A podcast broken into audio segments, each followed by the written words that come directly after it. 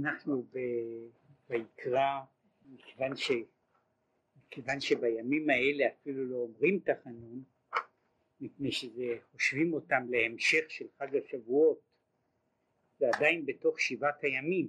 אם חג השבועות היה נעשה כמו שאר החגים, חג של שבעה ימים, אז אנחנו עדיין בתוך החג. דף ל"ז עמוד א' ויקרא. כן, דיברנו בפעם הקודמת על הכבשים והכסבים. אה,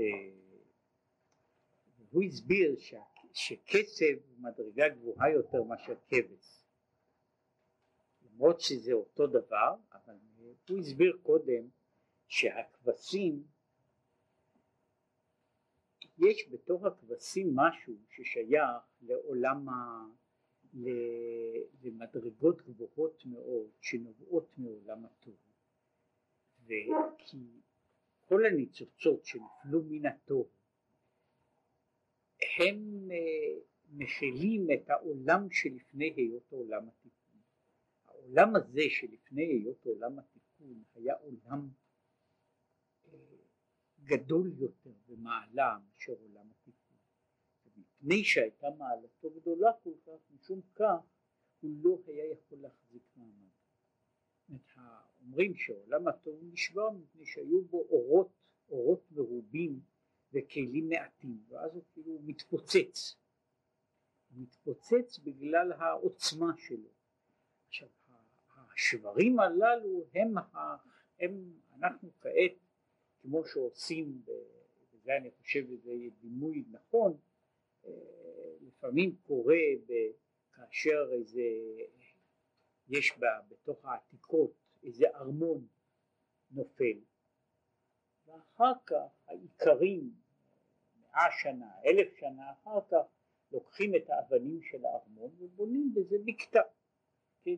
אז כך אותם הניצוצות שהיו שייכים, שהיו שייכים פעם לבניין של עולם גבוה יותר, הם עכשיו אה, מפוזרים בתוך העולם שלנו, ומה שהיה פעם מכלי מלך הוא עכשיו אה, אה, יכול להיות שמישהו ישב ועשה ממנו שימוש מאוד פשוט או אפילו שימוש מבזה זה לא משנה מה הוא היה קודם. זה נכון, זה הגדרה של עולם התוהו בכלל ושל הניצוצות. אף על פי כן, אף על פי כן, מכיוון שזה היה שייך, זה היה חלק ממהות גבוהה יותר, ממהות, ממהות עליונה יותר, הניצוצות שבתוהו שומרים משהו מן המהות הבסיסית שלהם. הם אינם שומרים את כל המהות הזאת, משום שהם שבורים, אבל הם שומרים את ה... מה שאפשר לומר חלק מהתכונות הם, ה... הם אה, נשאר האופי שלהם ונשארת העוצמה שלהם במידה מסוימת, אבל מה שמתבטל שם זהו הכיוון. הם, אה, ניצוצ... הם דברים שנפלו בתוך העולם ואינם יודעים את מקומם. וזה נכון לגבי כל עולם התוהו שהוא אבני הבניין של העולמות שלנו. עכשיו, גם לגבי הכבשים, אמר שבתוך הכבשים יש מדרגות שהן מרמזות על שורשם העליון. הוא אמר למשל, הכבשים יש בהם מידה שהיא מידה גבוהה מאוד, שבני אדם יכולים להשיג אותה רק על ידי עבודה גדולה וגם זה באופן יוצא מן הכלל ובמקרים נדירים, זו מדרגת הביטוי. וכבש לא צריך ללכת לבית ספר, בוודאי איננו צריך לעסוק בעבודה, הוא כבר יש לו מידת הביטוי, כן? מוליכים אותו והוא הולך, מוליכים אותו והוא הולך. אז הוא אומר, וזוהי המדרגה, וזה שייך, זה באמת מדרגה גבוהה, אלא שהמדרגה הזו היא נמצאת עכשיו בתוך כבש, כן?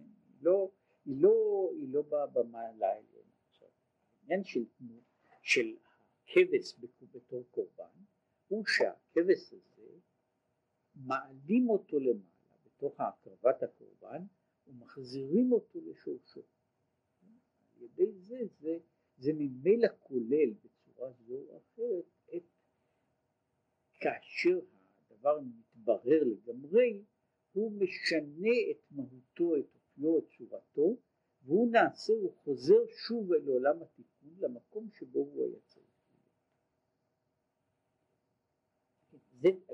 עכשיו, הוא דיבר גם על ההבדל של הכבשים והקצבים, שיש קצב מרמז על המדרגה, השין, שיש לו שלוש, שלושה ראשים, מרמז על, ה, על בחינת המידות, שהן ביסודו של דבר המידות הן חסד גבורה תפארת, עם הפרטים שלהן, ויש הבדל אם הבית של הבינה בא אה, לפני המידות או אחרי המידות, שאם היא באה, הבית, הבינה באה אחרי המידות, זוהי מדרגה גבוהה יותר שהיא מדברת על מידות עליונות משום שיש מידות שהן מכוונות את השכל, שהן מעל לשכל, שהן שייכות לשכל הנעלם.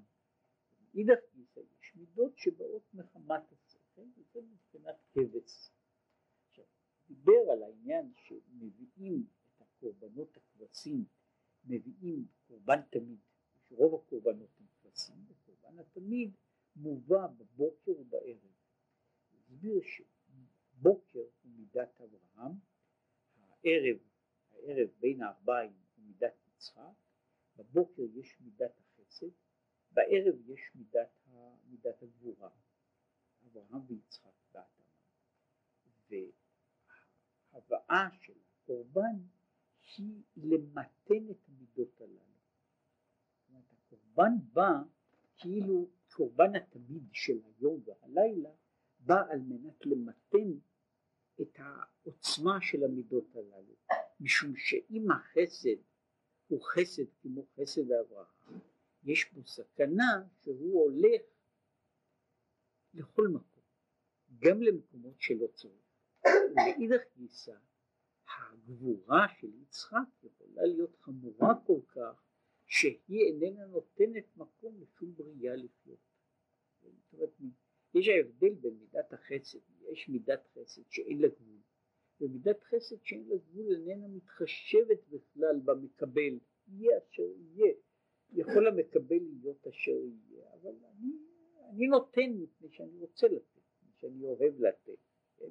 ואז לא אכפת לי מי מקבל, ולכן מקבלים גם אלה שאינם ראויים, ואידך גיסא יש מידת הדין, עכשיו מידת הדין כשהיא מגיעה לקיצוניות מי, מי יזכה לפניך בדין?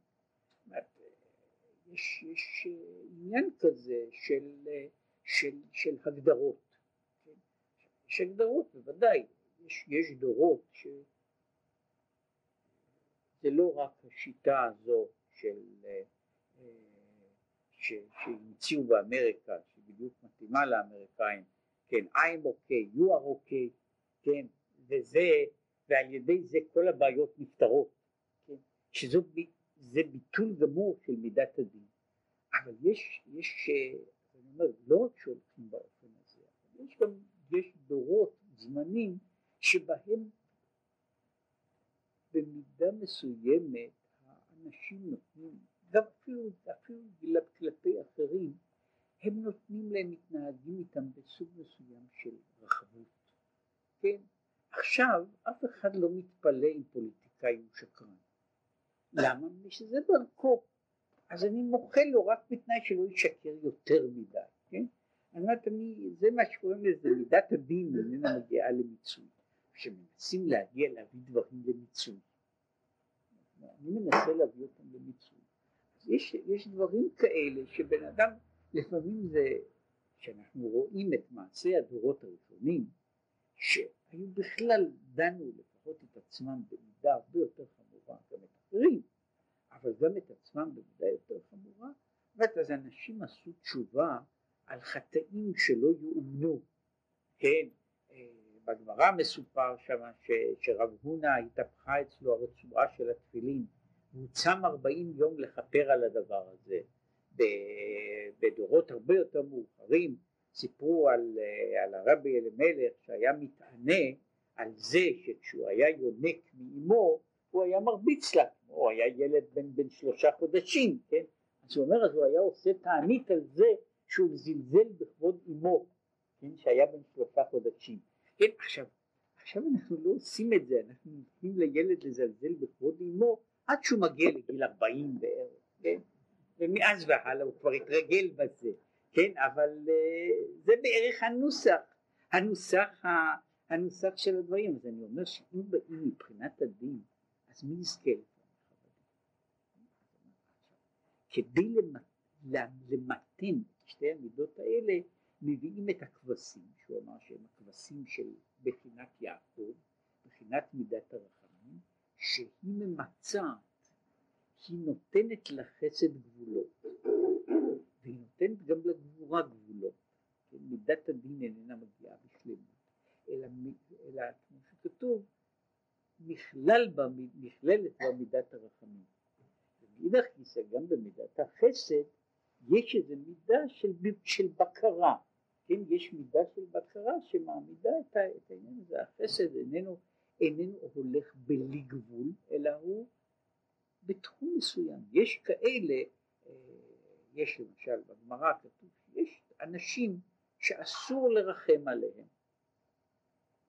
כן, היה בזה אדמו"ר שכתב, אומר איזה רחמנות יש על בן אדם שכתוב שאסור לרחם עליו, כן, אבל אה, אבל זה כתוב למשל, ששוטה אסור לרחם עליו, מי שאין בו דעת אסור לרחם עליו, כן ויש לזה, יש אנשים שמבינים את זה כפשוטו וזו הרגשה מאוד, מאוד אמיתית, שיש אנשים שאינם יכולים לעמוד בשוטה, כן וזה זה מה שקוראים מוציא אותם משיקול הדעת והם באמת לא יכולים לרחם על שוטה, היה רבי רבונים שהיה אומר היה אומר, יש כמה דברים שלו, אחד מהם הוא אה, שאומר שכתוב ששערי דמעה אינם ננעלים.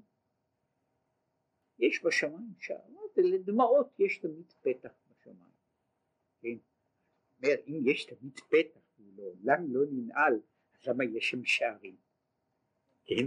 אז הוא אומר שטיפש בוכה מיד סוגרים אותם, כן? כן? הוא היה אומר, אומר, בסוף הוא אומר, גם אם ישלחו אותי לגיהנום, ואני אראה איזה צדיק טיפש שמוליכים אותו לגן עדן, אני ארוץ אחריו ואומר לו, לגן עדן הלכת, אבל טיפש נשארת. כן, כן, אז אני אומר, זו, זו, זו אופן אחד, אבל יש גם אופנים אחרים שהם, שהם שייכים לזה, של, שאנחנו מנסים שוב לקבוע במידת הרחמים היא איזושהי מידה שנותנת גבולות למידות האחרות, עושה בקרה גם של, ה, גם של החסד, ומצד שני עושה גם בקרה של הגבורה, שהיא מביאה בחשבון את האדם, את הנסיבות, את הבעיות, את, המכשולים שלו, ועל ידי זה נוצר איזשהו איזון שהעולם יכול להתקיים.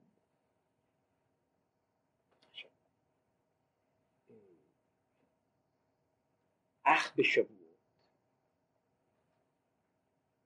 והניף הכהן אותם על לחם, על שני כבשים, שמניף את הכבשים למעלה לשורשם ומקורם, שהם בחינת כסבים, להיות בטלים ומיוחדים באור אינסוף ברוך הוא ממש. והיינו עם הלחם, איך עושים את זה? כשמעלים את הכבשים אז יש תנופה של הכבשים שמעלים אותם, כאילו אני מביא אותם למעלה, על ידי זה שמביאים אותם עם הקורבן המיוחד של שבועות עם שתי הלחם. כי עניין תנופת שתי הלחם, שזה קורבן שיש הוא. כי הנה שתי הלחם רומזות לתורה שבכלל בכתב ותורה שבעל פה. שתי הלחם, כמו שכתוב. עכשיו הוא מביא דוגמה שלתורה קוראים לחם, אז זה מופיע באחד הדימויים בספר משלי, שאומר לכו לחמו בלחמי. כן? זאת אומרת, בואו יאכלו מלחמי, שזה נקרא, שזה אחד הביטויים של, הת... של התורה, שזהו הלחם. כי הן בחינות גבוהות שיש בתורה שבכתב מה שאין בתורה שבעל פה. קודם כל יש מדרגות שיש בתורה שבכתב שאין בתורה שבעל פה, ולמשל, והוא עניין הטעמים שבתורה, זרקה, מכה, שופר, הולך, וולטה, זה אגב טעמים ש, שנמצאים אצל, הם לא נוסח אשכנזי, כן, שופר הולך הוא לא טעם של אשכנזים, כן, אבל אצל הספרדים עדיין יש הטעם הזה, כן, אצל אשכנזים יש לו פשוט שם אחר, כן, אבל אה, כמו שהוא מופיע בספרים, בספרי הקדמונים, אז הוא מופיע, הטעמים מופיעים בשמות הללו. עכשיו, מה עם הטעמים? הטעמים הם בחינת, הם בחינת ניגון. הרי הטעמים הם, ה, הם הלחן של התורה שבכתב, בבחינת מתיקות ותענוג. עכשיו, הניגון, העניין של הניגון בתמצית, ניגון, זו, זו בעיה ש, שדיברו עליה בהרבה אופנים, ניגון כשלעצמו איננו מעביר תכנים.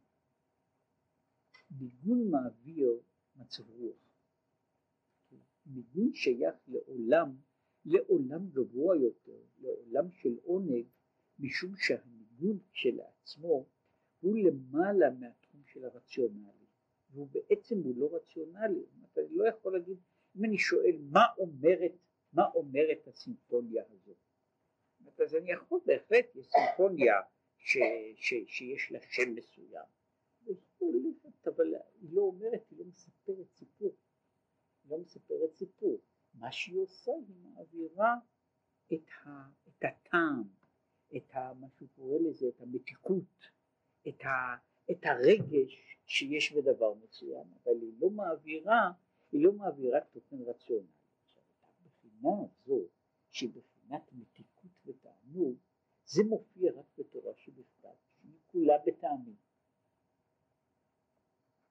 ועל זה נאמר, ויהי שירו חמישה ואלה, שנאמר על שלמה, זאת אומרת, יש השיר של התורה, התורה בבחינת שיר, התורה בבחינת נגינה, או שהוא אומר, ובלילה שירו עמי,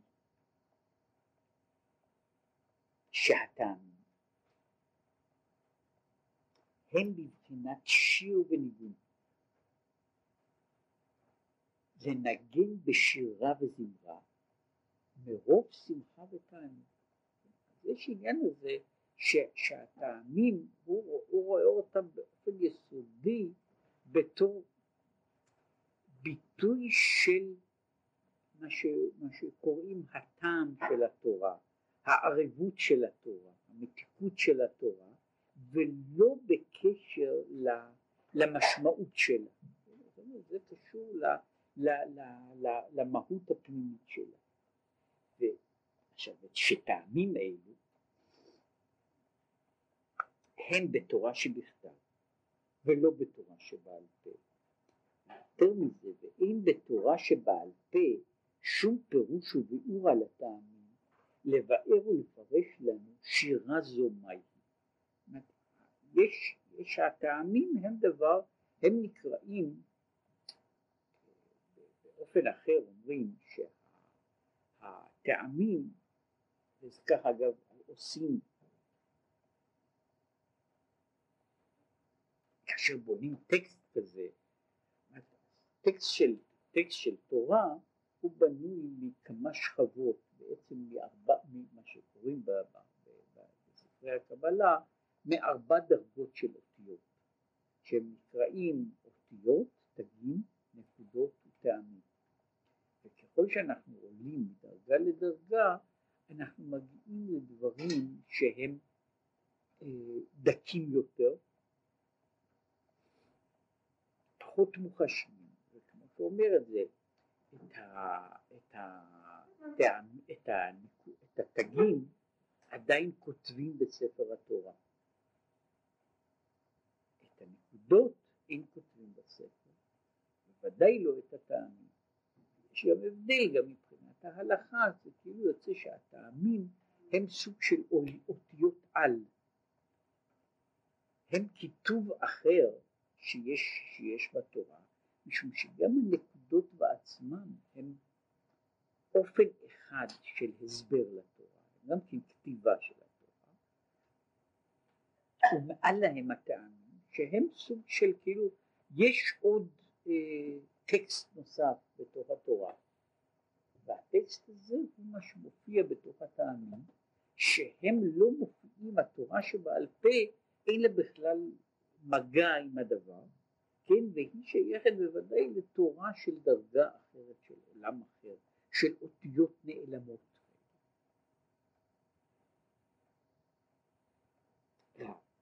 עכשיו הוא אומר, זה המעלה שבתורה שבכתב. המעלתה של תורה שבכתב הוא שהיא מכילה בתוך עצמה את הטעמים. היא מכילה בתוך עצמה את השיר שלה. תורה שבעל פה ופירוש וביאור יסוד המצוות ושורשן. תורה שבעל פה היא ביאור על המצוות. שפירוש וביאור זה הוא בתורה שבעל פה דווקא ולא בתורה שבכתב. כי אין שום מצווה בתורה שבכתב שלא תהיה צריכה לפירוש וביאור תורה שבעל פה. כיצד תהיה דרך עשיית המצווה ובאיזה אופן. כן, אז הוא אומר שיש צד אחר, שהתורה שב, שבכתב היא במובן מסוים לא רק בטעמים שלה, אלא גם בתוכן הגלוי שלה, גם התוכן הגלוי שלה הוא גלוי רק באופן כללי. ולפעמים באופן כל כך כללי שאני יכול לדעת רק מה שקוראים הלך נפש מסוים, אבל לא, לא למעשה. משום שבכל מצווה שבתורה עומדת תמיד השאלה מהם הפרמטרים המדויקים של המצווה. ושאין מצווה בתורה שאיננה נזקקת לאיזשהו ביאור של התורה שבעל פה. לפעמים הביאור קטן, אומרת ביאור הוא תוספת, תוספת קטנה, ביאור גדול מאוד, לפעמים הביאור מישהו לוקח כמעט כל קטע שבתורה, כל קטע שבתורה, יכול לראות שהבעיה היא, הבעיה היא, זה כל הקטעים האלה, זה כולל גם את עשרת הדיברות, הם מצוינים כאשר מישהו רוצה לקרוא אותם בתור סיסמה, או לשים אותם על ארון הקודש, שיהיה כתוב. אבל כאשר אני מנסה ליישם את הדברים בפועל, אין שם דבר שאיננו מעמיד בפועל את השאלה מהם הגבולות וההגדרות של הדבר הזה בפועל. זאת אומרת, אם מישהו היה מנסה, ועל זה כתבו דורות רבים, יש כתיבה ארוכה מאוד של רב סעדיה גאון בתוך הפולמוס שלו עם הקראים, שהוא נכנס קצת לנקודה הזו, והוא שם מעמיד את, ה, מעמיד את הבעיה בין השאר בצורה הזו, שהוא אומר, ניקח כל מצווה, לפעמים אינני יודע בכלל על מה מדובר. לעיתים, לעיתים אחרות השאלה היא מה אני עושה עם זה. עכשיו לפעמים כשבן אדם קורא חומש, נדמה לו שהוא יודע בדיוק מה שכתוב שם, הדברים לא כתובים בלשון מסתורית, אבל כשאני מנסה לעשות אותם בפועל, אני מנסה לעשות אותם בפועל, ובפרט שהניסיון הזה הוא לא של אדם אחד.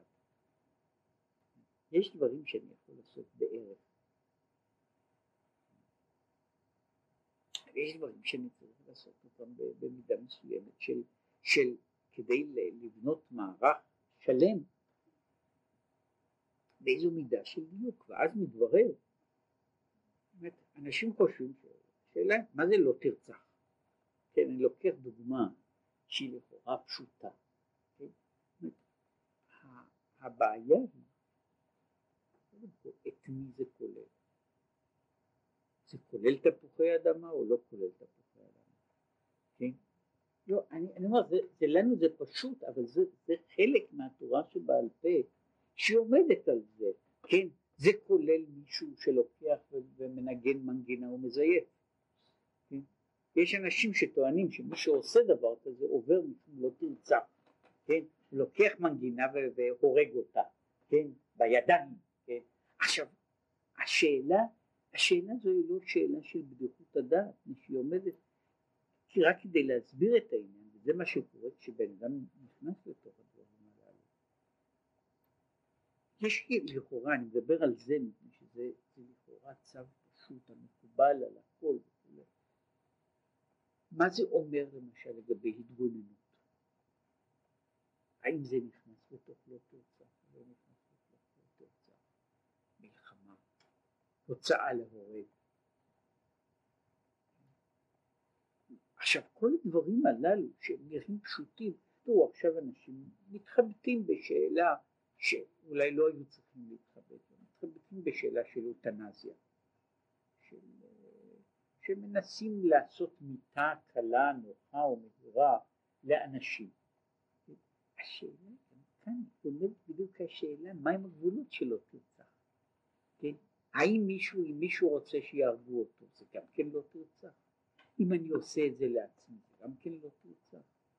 אם אני לוקח, האם יש הבדל בין לא תרצח שרוצחים ילד ורוצחים זקן, איש בריא או איש חולה? עכשיו כל הדברים הללו, אמרתי, הם לא, הם בעיות שיש עליהם התורה שבעל פה, היא עוסקת בבעיות הללו, היא מגדירה מהיכן עד היכן, מהם המקרים, האופנים, הפרטים שלגביהם הדבר הזה מתייחס, ומהם אלה שהוא לא מתייחס אליהם. עכשיו כשאני מנסה, כמו שעשו את זה שונים שלא היו יהודים, לקרוא את התנ"ך שלהם, אז באמת קראו שם מה שהם רצו. משמתברר שה, שהדברים, כמה שהם בהירים, הם לא בהירים מספיק כדי שיוכלו להגיע לידי שינוי.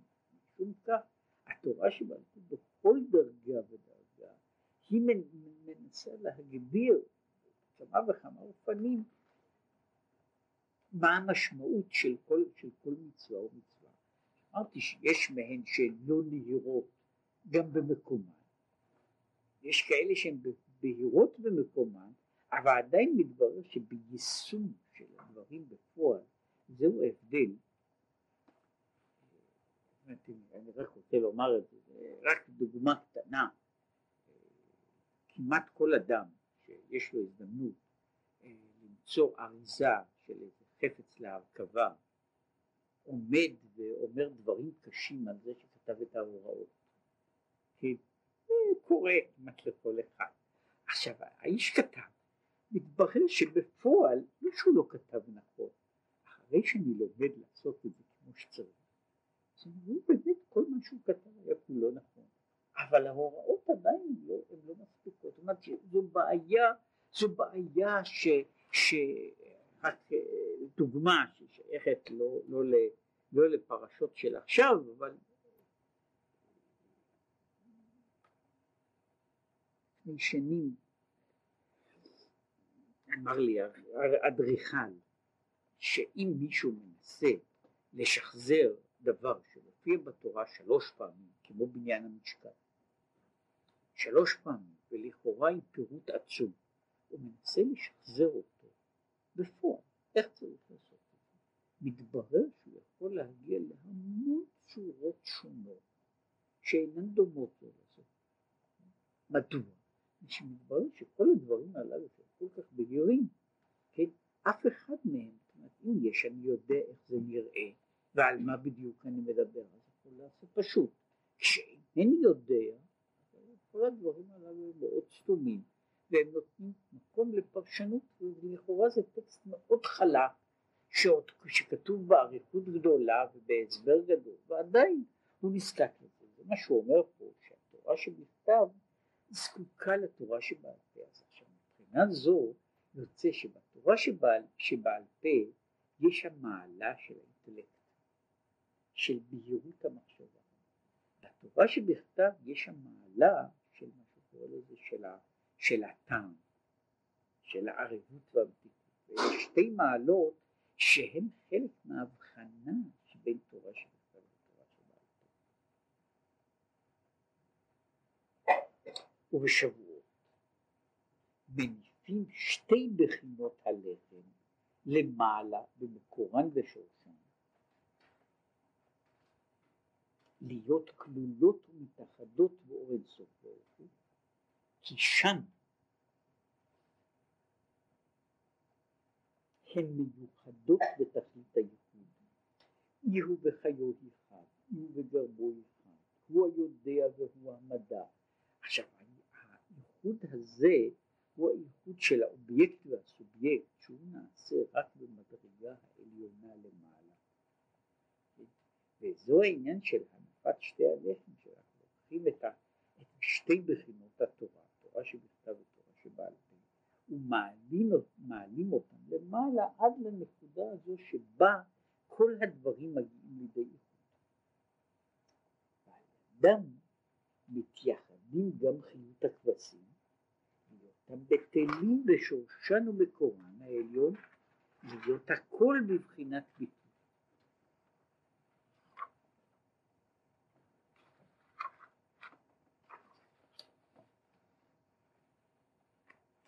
ולכן, שתי הלחם בשבועות כתיב חמץ תאפן. כל הקורבנות, כל המנחות שבמקדש, פרט, יש יוצא מן הכלל, שני יוצאים מן הכלל, אבל אחד מהם, היחידי שמביאים אל מה שקוראים לזה בתור קורבן אל הקודש ממש, זהו הקורבן של שתי הלחם, שהוא קורבן ציבור של חמץ. כל הלחם שהיה במקדש, המנחות בכל הצורות שלהן, היה תמיד מצה, ואסור לו להיות חמץ, וחמץ הוא הקרבת חמץ על המזבח, היא איסור שמפורש בתורה, שאסור להקריב כל שאור וכל דבש, אסור להקריב.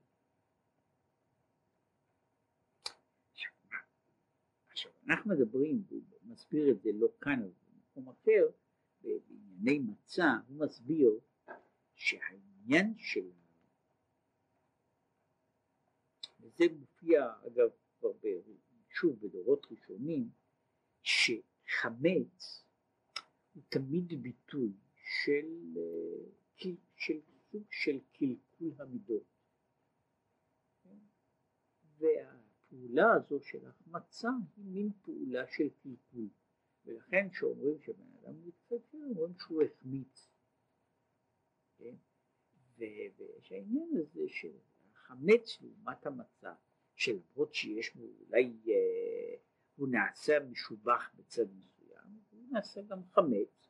עכשיו הוא אומר מדוע החמץ הוא לא בסדר, מה לא בסדר בחמץ? הוא מתנפח, כן? הוא מתנפח, וכל מי שמתנפח אז הוא אומר אז הוא הפך הקדושה. זו הנקודה. שנקודת הקדושה עומדת על היכולת של הביטול ובמקום שאין ביטול שם יש, יש ממילא ומאליו יש בחינה של טומאה ולפעמים במקומות אחרים הוא אומר שהשורש והבסיס זה התמצית של הסטרה האחרה זה אני מפני שהסטרא אחרא, מדוע היא סטרא אחרא? בזה שהיא נותנת לעצמה עצמאות. אז היא נעשית סטרא אחרא. ברגע ש, ש, שדבר, זה לא כל כך משנה מהו הדבר הזה, אבל הדבר הופך להיות לרע כאשר הוא נעשה עצמאי. יש להבדיל עכשיו עכשיו זה דבר הרבה יותר נפוץ בעולם, הרבה יותר נפוץ משום מה, שחלק מהמחלות השכיחות הן מחלות שבהן באיזושהי מידה הגוף, חלק מהגוף, דבר שטפל לגוף, מאבד את, ה, את הנורמות הרגילות של שליטה, והוא נעשה עכשיו ללא כל שליטה. ברגע שהוא מאבד את הנורמות הללו, הוא נעשה, זה נעשה חולי, ולפעמים הוא נעשה קטלני. זה נכון משורה ארוכה מאוד של מחלות שעומדות על זה. לדוגמה, בני אדם חיים במה שקוראים לזה באיזה סימביוזה עם המון חיידקים. יש יותר חיידקים בעולם של בני אדם. בכמות בוודאי, גם במשקל, כן? משקל כל החיידקים בעולם עולה הרבה על מספר בני האדם, למרות שהם יותר קטנים, אבל אנחנו חיים, הם מכילים, הם מצויים בכל העולם, בדרך כלל אין לנו שום בעיה איתם, ויש חיידקים שאנחנו חיים איתם, הם חיים עלינו, בתוכנו, ואין לנו שום, ברגע שהחיידק אה, יוצא מתחום של שליטה, אז הוא הופך להיות חול, ויש מחלות רבות, אחדות מהן מאוד שכיחות שהן מחלות של, באמת, מה קורה שסטרפטוקוקוס אחד, שהוא בדרך כלל חי בגרון, ואין לי שום דבר איתו, כשהוא מתחיל לגדול, כן, כשהוא מתחיל לגדול. במובן מסוים, מחלה כמו סרטן היא מחלה טיפוסית לעניין הזה של מה שקוראים, היא במובן, במובן זה היא דוגמה כמעט אה, מהותית של הגדרת הרע. קודם כל זה לא חשוב באיזה עבר זה יוצא. זה לא משנה אם זה יוצא בעבר טוב או בעבר רע. כן? זה לא משנה אם זה בא בקצה של הרגל או, ב, או ב, במוח בראש. כן? בכל מקום זה לא טוב. עכשיו התמצית היא שתאים מסוימים יוצאים מכלל שליטה והם מתחילים להיות עצמאיים והם גדלים בצורה עצמאית ומתרבים ופועלים בצורה עצמאית. באותה שעה כשהם גדלים הם יוצרים קודם כל חולי, אחר כך הם יוצרים מוות. עכשיו הוא אומר שבצד הזה זה השורש של הספר האחרה זה לא המהות הפנימית של התא הזה. החיסרון שבספר האחרה אם להעמיד את זה הוא לא בזה שיש, שזה קשור למידה רעה אלא בזה שהמידה הרעה יצאה מכלל שליטה. כן? וזה יהיה נכון, וזה נכון גם שבכל דבר, גם במה שאנחנו קוראים מידה טובה, ברגע שהיא יוצאת מכלל שליטה, היא מסוכנת באותה מידה. כשאנחנו מדברים על מידה טובה, כשאנחנו עושים חלוקות מסוימות של, של, של מידות טובות או מידות רעות, אז מידות, מידות טובות של, של בני אדם כרגיל הן אה, רק אה, בתוך התחום המוגדר. כן. סיפור לא, לא שלמעלה בקודש, אבל סיפור שסיפרו ששם מבקרת אצל פסיכיאטר ומשוחח איתה ולא מוצא שום, שום חיסרון. בסוף הוא שואל לשם מה בא? אני באמת לא מרגישה צורך, אבל המשפחה הכריחה אותי לבוא. מה הם טוענים? אתם טוענים שאני אוהבת לביבות. מה הבעיה בזה? גם אני אוהב לביבות. שמחה, שמחה גדולה. איזה יופי. יש בבית מזוודות מלאות לביבות. עכשיו, מה שאני רוצה לומר זה שאיפה עומדת הנקודה? נקודת המעבר. לא בזה שלמישהו שיש לו לביבה בבית. לא זה עושה את הבעיה. מה, במה נוצרה הבעיה? הבעיה נוצרה בזה שמישהו גדל מעבר לתחום, לתחום הראוי לו. אז זה לא משנה מה זה היה. זה, זה מבחינה זו מי שימלא את הבית שלו בלבבות, הוא יהיה באותו מצב כמו שמישהו יחליט למלא את הבית שלו בראשים. כן? אחרי זמן, אחרי זמן זה יהיה בדיוק אותו דבר. כן? עכשיו זו בעצם הנקודה שהוא מדבר על זה, שיוצא שהסטרה האחרה, הדבר הזה שמתנפח, הדבר הזה שמתנפח הוא השורש של הרע. כן, לו אם הוא היה נשאר במקומו הוא לא היה, הוא לא היה בהכרח רע. מפני שגם אם הוא היה, יש דבר שהוא בעצמו לא תמיד נעים, אבל כשהוא עומד בתוך הגבולות שלו, זה דבר מסוכן. סכין בסך הכל כלי שימושי. עכשיו אפשר לעשות בסכין המון דברים, המון דברים לא סימפטיים, כן? אבל זה לא מחויב. המהות הזו לא המהות מחייבת את הרוח, כן? אלא מה שמחייב הוא מה שאני עושה בתוך, בתוך הדברים הללו, כן? וזה נכון, זה נכון לגבי זה, כמו שזה נכון לגבי דינמיט. מה אני עושה איתו זה עניין אחר, אני יכול לעשות בו הרבה דברים מועילים, כן? ועדיין, עדיין הוא, הסיכון שבו הוא לאן הוא הולך. עכשיו, לכן במקדש לא נותנים אין חמץ. במקדש אין חמץ. הוא אומר הקורבן הזה של שתי הלחם שכתוב עליו במפורש חמץ תאפנה. למה לוקחים קורבן כזה? שמאחר שמתעלה למקור החיות, כיוון שהעניין של התנופה היא העלאה של הדברים עד למקור הראשון שלהם, ומקור החיות המהווה עולמות הנפרדים יש מאין, הוא בבחינת המתנשא ממות עולם, שזהו אומר חיותם והתהוותם. זאת פה יוצא הפרדוקס שהעולמות הנבדלים על מה הם חיים, על זה שהקדוש ברוך הוא מתנשא ממות עולם. לבו שמחמת שמתנשא ומסתלק מהם אור אינסוף ברוך הוא למעלה ואינו מתלבש בתוכם ממש לכן מתהווה חיותם וקיומם בבחינת נפרדים להיות דבר ויש בפני עצמו זאת אומרת המקור של מציאות העולם הוא לא בדרגה נמוכה אלא בדרגה כל כך גבוהה שמנתקת את המגע עם המציאות הזאת עכשיו המציאות הזו היא גדלה כמו מישהו שגדל בהפקר, כן?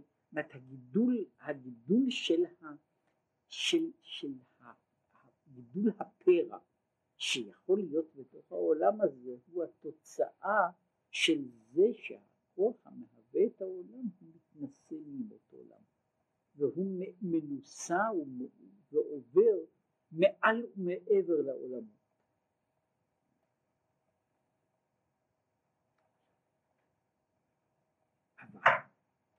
ובהעלותם למקורם ושורשם, שהוא המתנשא ממות עולם, נעשו גם הם בבחינת התנשאות שלמעלה, מאחר שנכללו ונתאחדו במקורם ממש. אז, אז אומר ככה, כיוון שאני בחג השבועות מעלה את הדברים עד לשורש הראשון, כשאני מעלה לשורש העליון, לשם אפשר להעלות גם חמץ. אני לא יכול להרשות את החמץ כשאני לא עולה כל כך גבוה. יש מדרגה כזו שבה כל, כל הדברים הפסיקו להיות, הפסיקו להיות משמעותיים, ושם גם החמץ זוכה לעלייה בקדושה. לכן הוא אומר, שתי הלחם שבנויות על חמץ, הן בנויות על העניין של העלאה של הדברים עד לקצה העליון. זה יובן ההפרש שבין כבשי עצרת לבין שני הכבשים התמידים ליום. מצד זה יש שני כבשים שהם קורבן התמיד שבכל יום. יש שני הכבשים של, של העצרת שהם יש להם דין אחר. וההבדל הוא כי שני כבשי עצרת הם שלמים הנאכלים לבעלים מה שאין כן שני כבשי התמידים ליום הם עולות. התמיד, קורבן התמיד, שחר ושבן ארבעים קורבנות עולה שמהם לא אוכלים שום דבר. לעומת זאת הקורבנות האלה של העצרת, הקורבן המיוחד שבא עם הלחם הוא קורבן שלמים.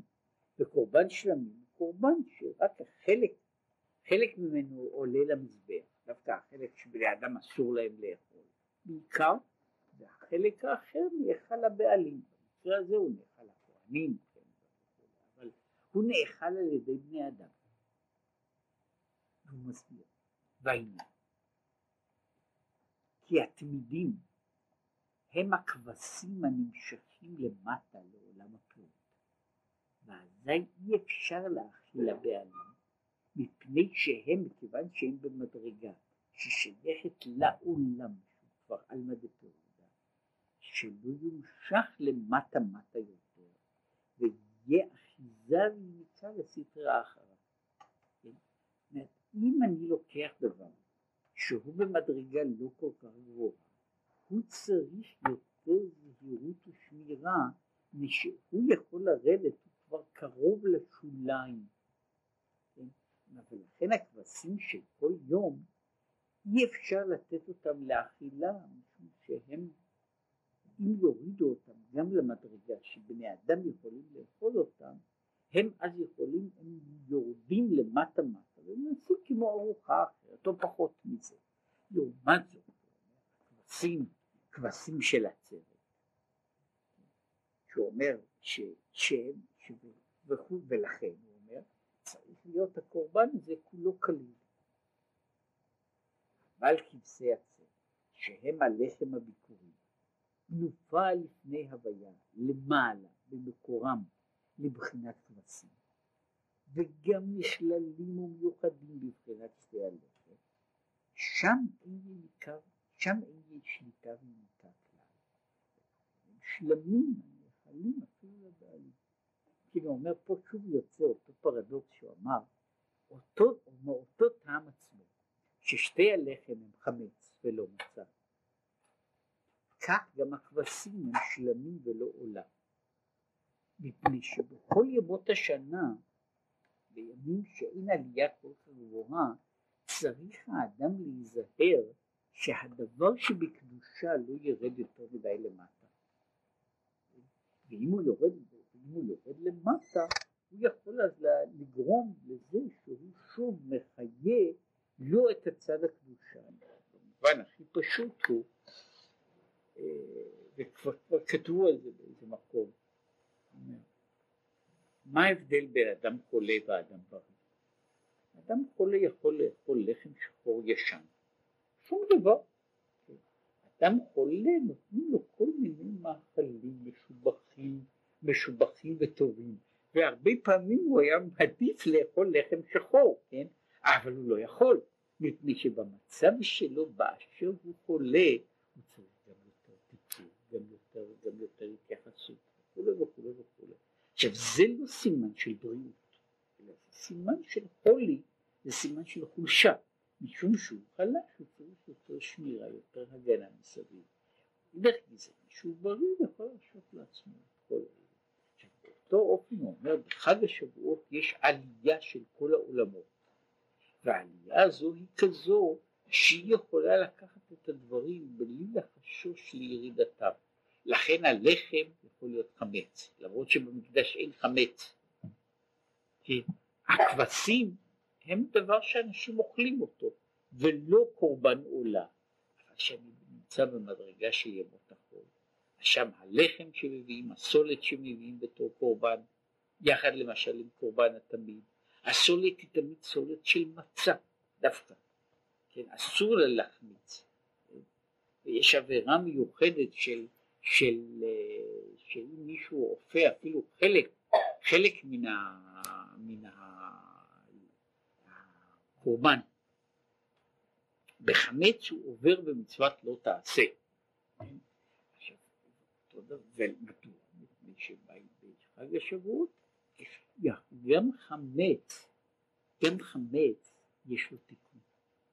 בימים אחרים לחמץ, חמץ הוא מסוכן, ולכן כשאני מגיע אל הקודש אינני יכול להיות יחד עם החמץ. ואותו דבר יש לגבי הקורבן, אותו קורבן, הקורבן של הכבשים, בימות החול הוא חייב להיות על קורבן עולה כליל לשם, שבני אדם אין להם אחיזה בו. בחג השבועות אפשר לתת ללחם אפשר לתת לכבשים גם להיאכל לבעלים, משום שיש מדרגה עליונה שמשוחחת עליהם. עכשיו הוא אומר שהסיפוק הזה איננו שייך למעלת היום, כמו שהוא שייך למעלת הקורבן, שהתפקיד שלו הוא לבנות, להעלות מחדש את העולמות אל, אל המקור שלהם. זה בעצם כל העניין של המאמר הזה, הוא אה, החיבור של הלחם והכבשים, התנופה, כן? שהיא גם מסבירה את העניין של עולם הטוב ועולם התיקון, שבשבועות יש דרך לעלות מעבר למדרגות של התוהו, אני יכול לברר את הדברים בפחות סיכון, יש שם הערה גבוהה יותר, וככל שההערה גבוהה יותר, אני יכול להרשות לעצמי, יכול להרשות לעצמי יותר. ככל שהמציאות הזאת יותר גדולה, יותר חזקה, כך אפשר שתהיה לה, שיהיו לה פתחים מכל, מכל צד, או כמו שגמור בזה, רבי מריז'ין אמר על משחק דמקה, כן, אמר מה לומדים ממשחק דמקה? יש כמה וכמה לימודים, אחד הלימודים הוא שכל אחד מה, מהכלים שמשחקים יכול ללכת רק למעלה ולא למטה. כשמגיעים למשבצת הכי עליונה אפשר כבר ללכת לכל מקום.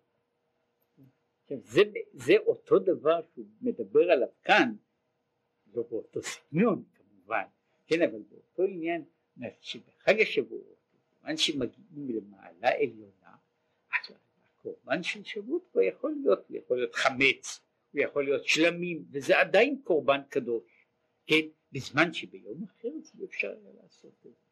כאן, כאן עומדת ה, ה, כל ההגדרה הזו שאנחנו כרגיל, זה שייך למהות העולם בכלל, כרגיל אנחנו במובן מסוים, אנחנו חייבים לחיות עם, עם הניצוצות השבורים, עם שברי התורה, אבל אנחנו גם מפחדים מהם, אנחנו משתל... מנסים להשתלט עליהם, ושלא יהיה להפך. מפני שהם מה שקוראים להם סטיכיה לא מוגדרת וחזקה מאוד ולכן אנחנו חוששים, אנחנו עושים כל הזמן גבולות מוגדרים להתייחס אליהם רק בצורה מסוימת, בצורה מוגדרת, משום שהם הם גדולים יותר מדי, חזקים יותר מדי, הם גם יותר קרובים ללמטה. לעומת זאת, כשאנחנו מדברים על יום של עלייה, אז זה הכל יכול להגיע למטה.